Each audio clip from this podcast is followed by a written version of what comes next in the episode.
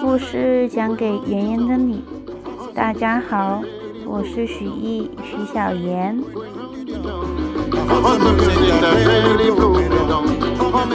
昨天，帕丁顿熊他们的树屋在地震中从树上摔了下来，帕斯图佐叔叔也消失了。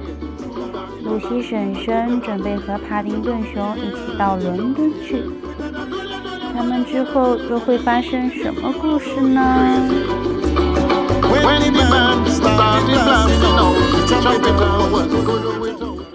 如果露西婶婶是诚实的，她就会承认亚马孙河远比她想象的要长得多。他们带了许多罐果酱和一只旅行箱，乘着几只独木船漂流而下。旅行箱中装着他们仅存的一些财产。几天之后，他们开始有些烦躁不安。在又一次通过金牛之后，小熊问自己的婶婶：“我们快到了吗？如果我知道密码这么远，我就不会坐公车了。”露西婶婶嘟嘟囔囔地说着，并不停地用探险家的就板球拍划水。带进密鲨鱼、独木舟失事和被海水包围后，他们终于在夜色的掩护下到达了密码。在码头上，有许多开往英国的集装箱船正在进行装载。他们悄悄爬上码头的台阶，藏在一堆集装箱的后面，看着起重机将货物吊起来放到船上。露西婶婶，我们来梳理一下计划吧。小熊说：“首先，咱们坐在起重机上，然后起重机把咱们吊到空中，最后再把咱们扔到大海上。哦不，大船上，是这样吗？”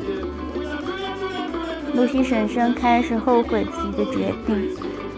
他从来没有到过比树梢更高的地方。这个想法让他为你一阵难受。恐怕这是上船的唯一途径。他一边说着，一边揉着自己受伤的腿。如果那晚有人抬头仰望天空，他们就会惊奇地发现，起重机将两只熊升到了星空之中。露西婶婶。快看啊，这景色简直太美了，是不是？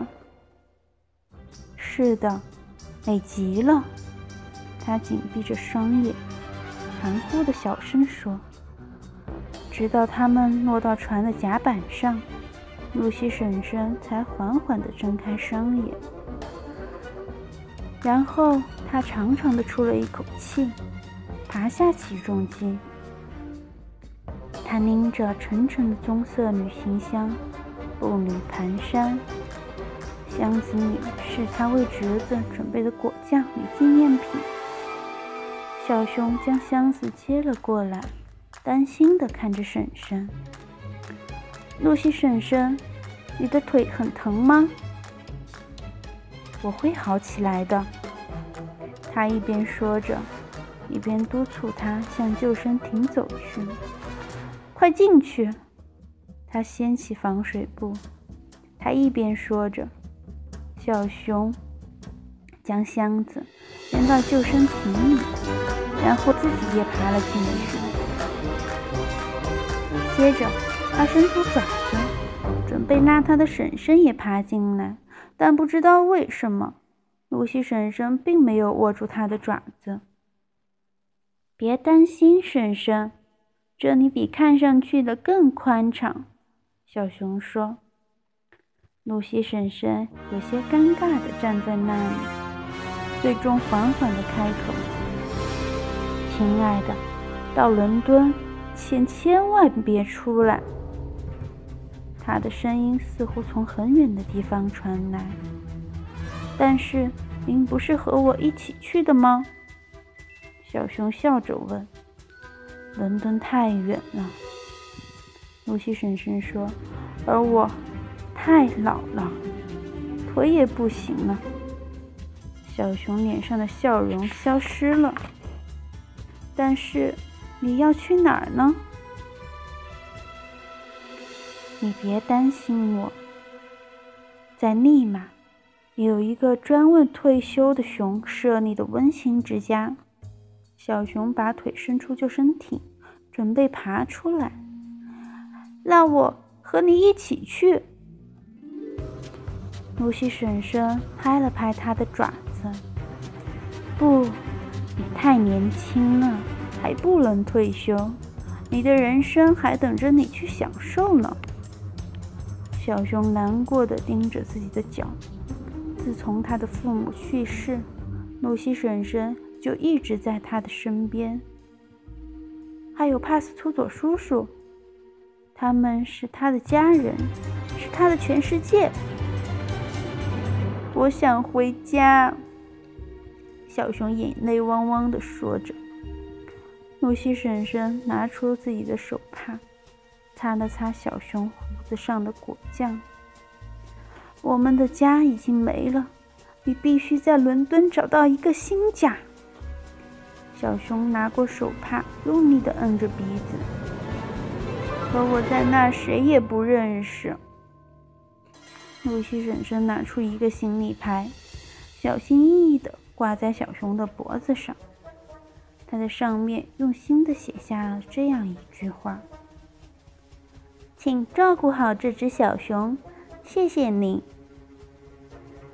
小熊伸出自己的双爪，委屈地说：“如果没有人照顾我，怎么办？”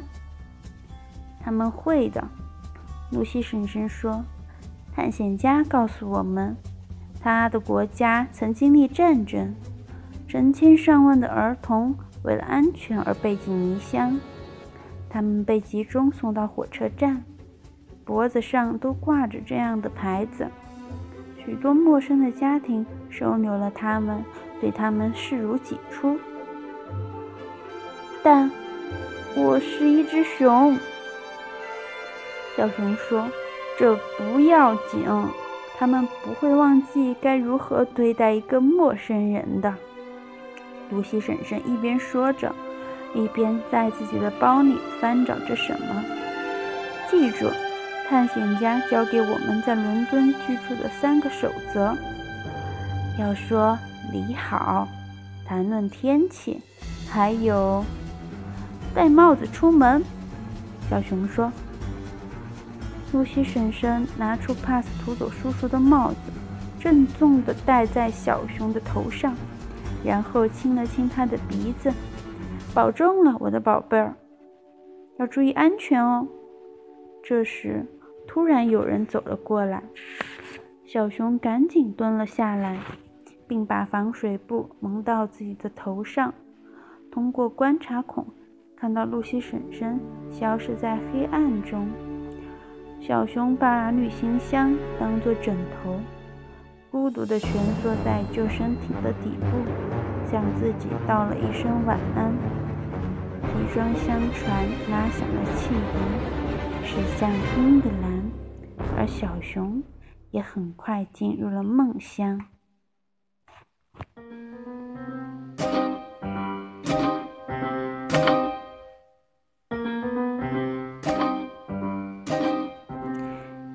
几周之后，船准时抵达了布鲁斯托尔的码头。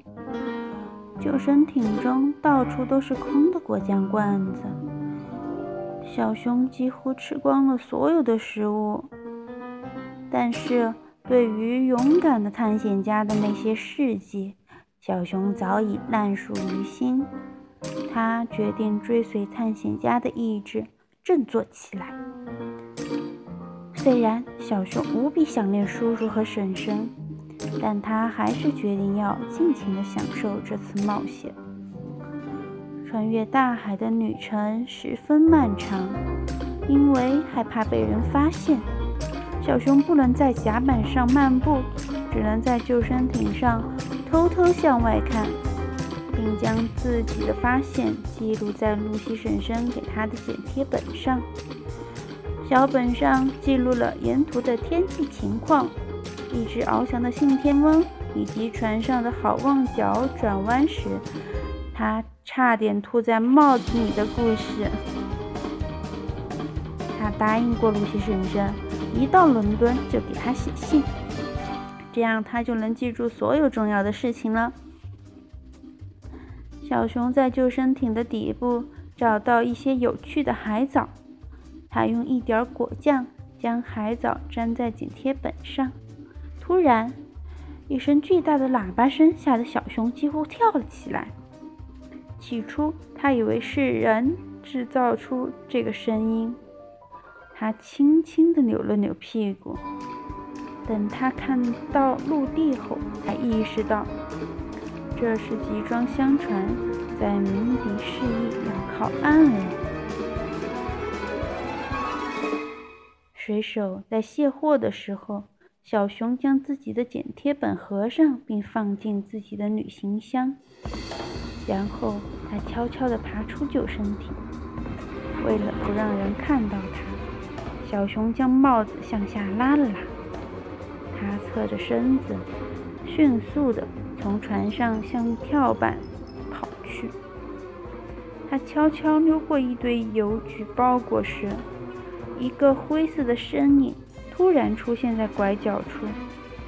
小熊几乎撞上了一个海员，那名海员吃惊地大叫一声，小熊手中的剪贴本应声掉在地上。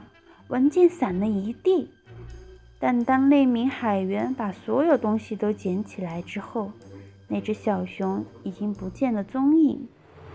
他抄起一只船桨，像拿刺刀一样握着它，开始搜寻小熊的身影。